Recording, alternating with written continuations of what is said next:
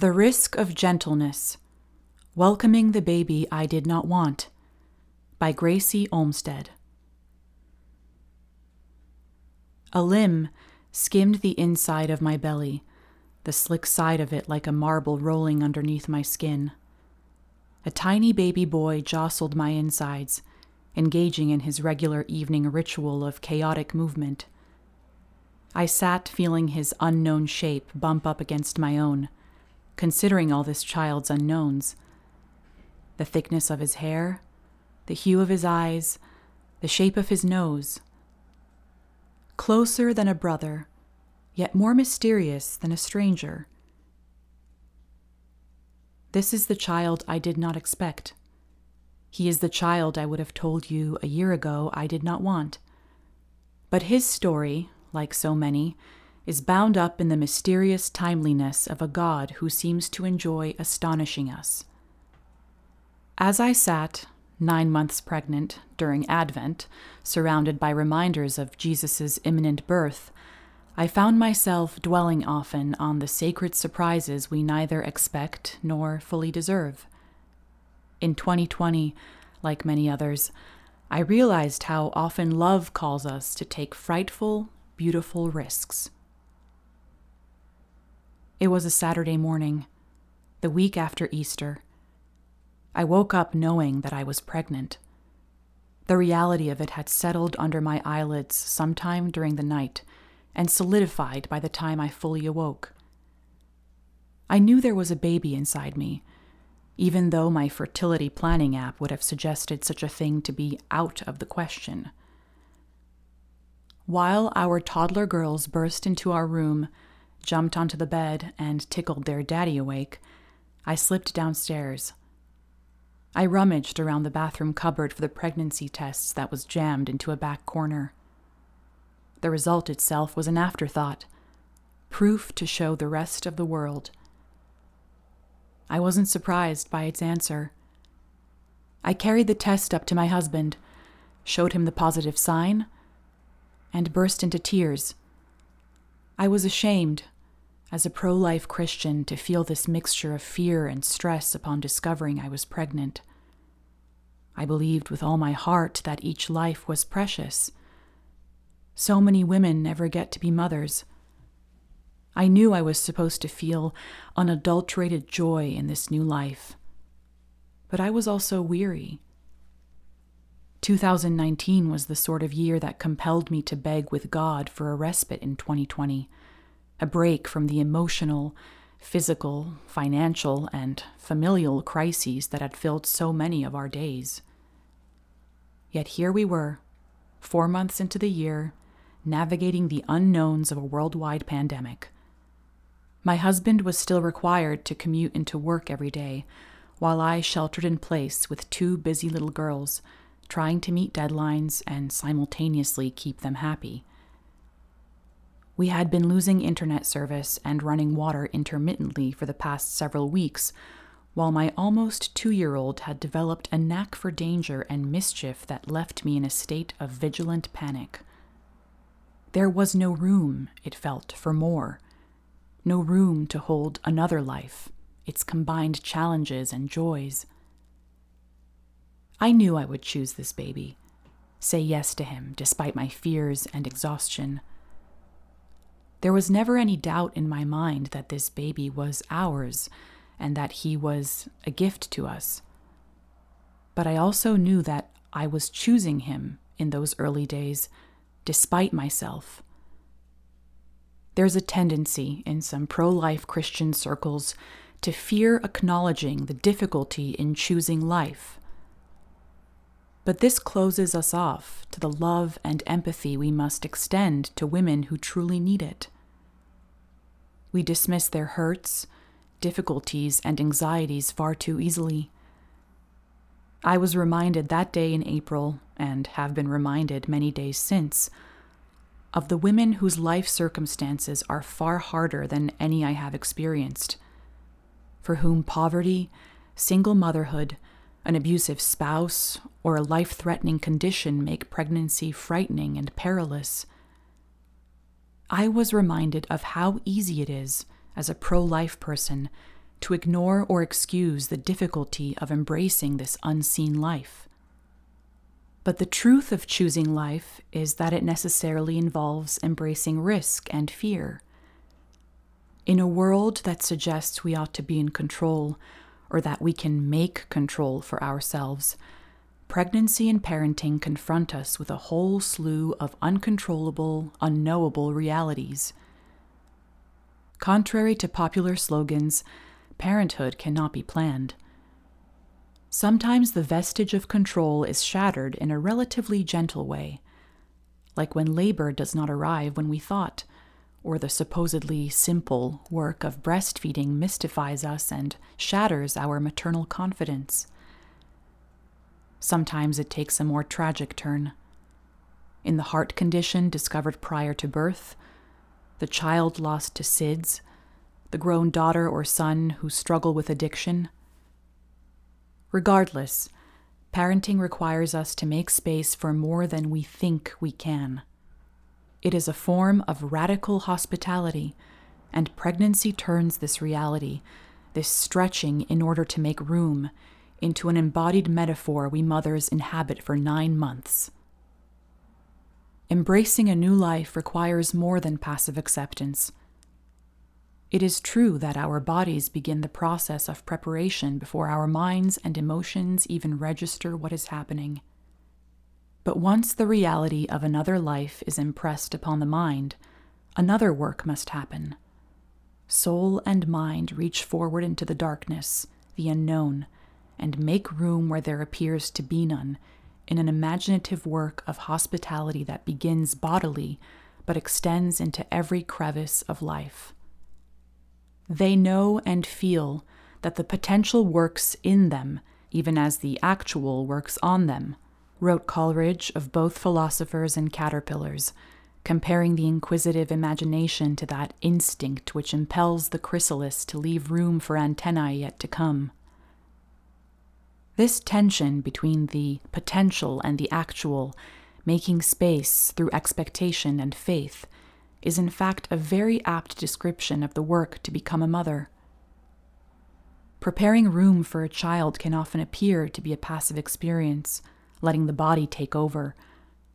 But it is what the late philosopher Anne Dufourmantelle called an active passivity, one in which gentleness becomes subversive and radical through its determined and resolute nature.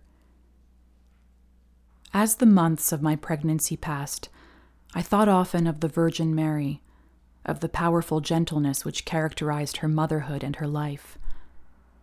No other woman knows more fully what it means to cultivate a free and open hospitality to the mysterious, beautiful child within.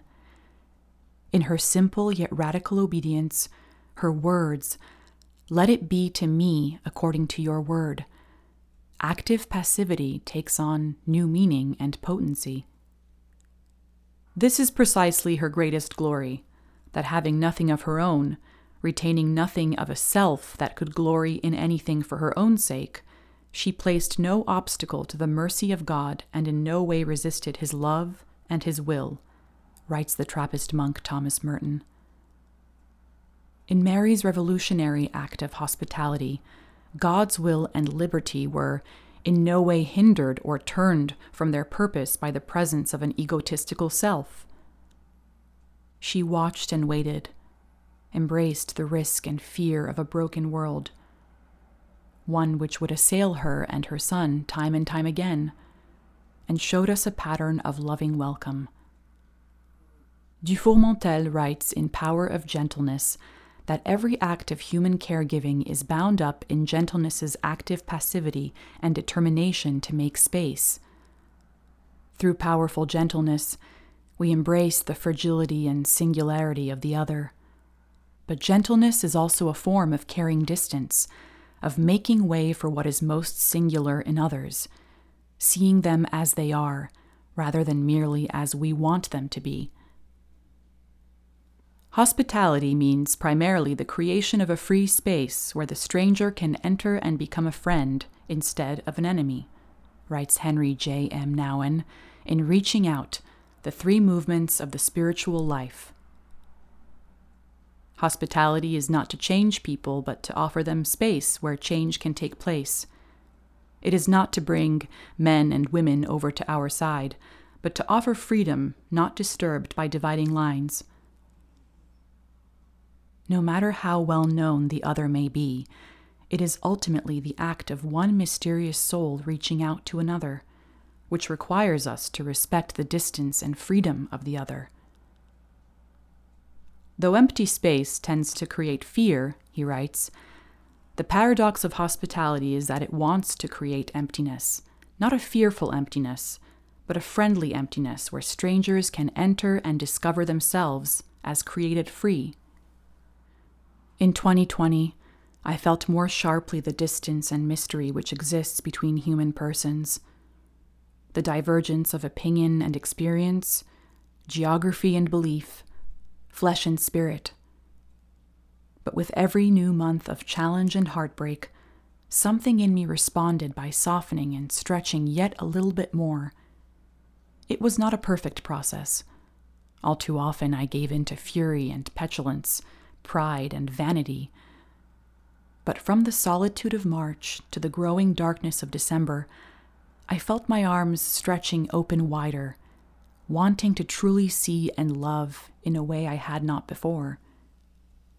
Whether dealing with increasingly acrimonious national political discussions or the unknowns of the coronavirus pandemic, we've all been called to make space in our lives for a risky love, a powerful gentleness that would challenge us to exercise more grace and strength than we thought possible.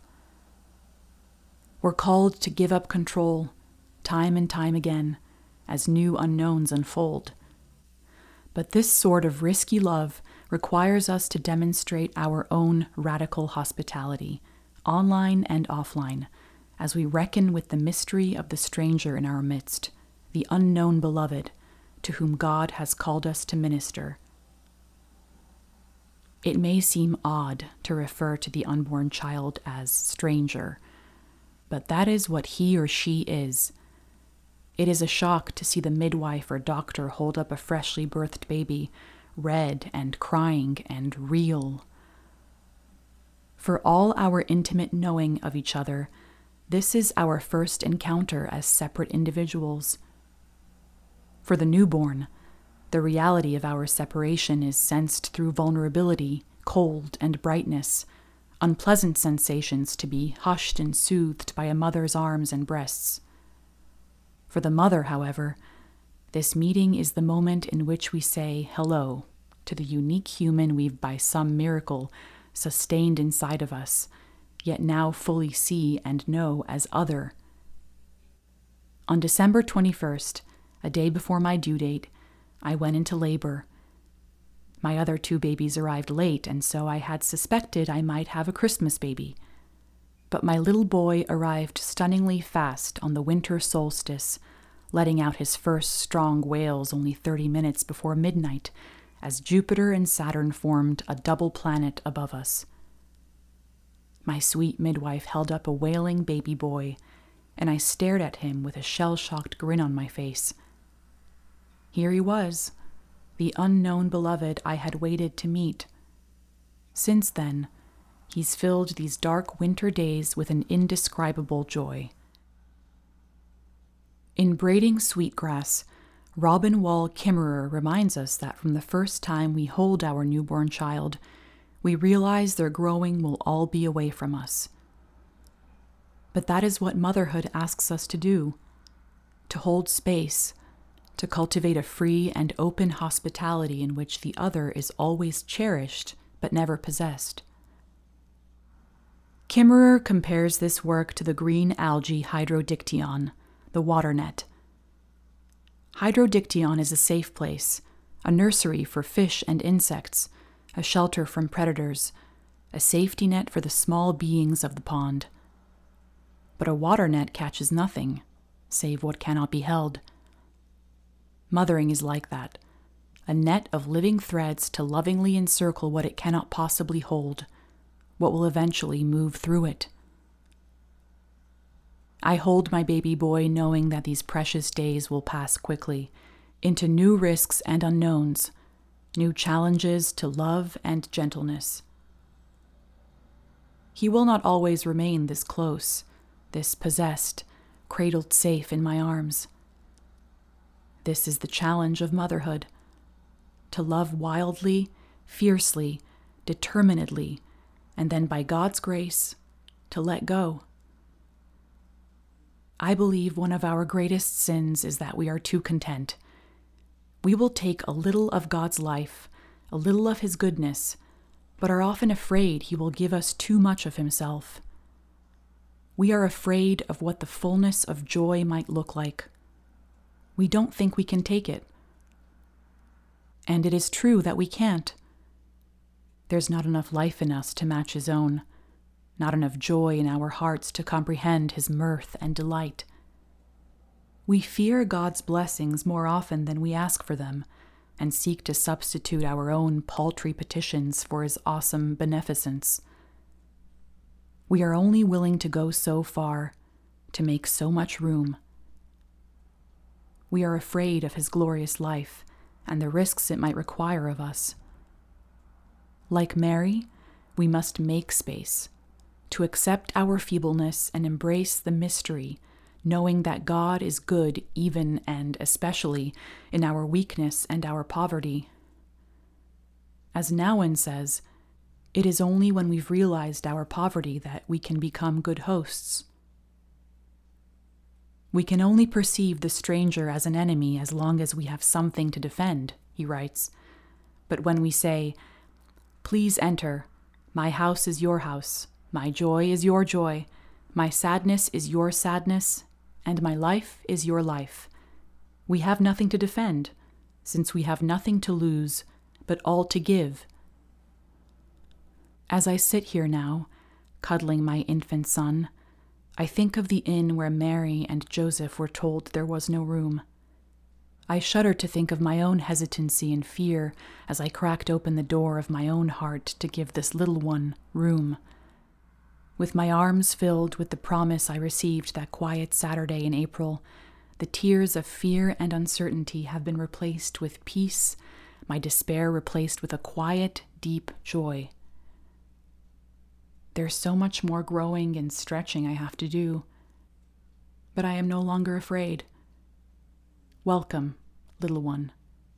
My house is your house, my joy is your joy, my sadness is your sadness, and my life is your life.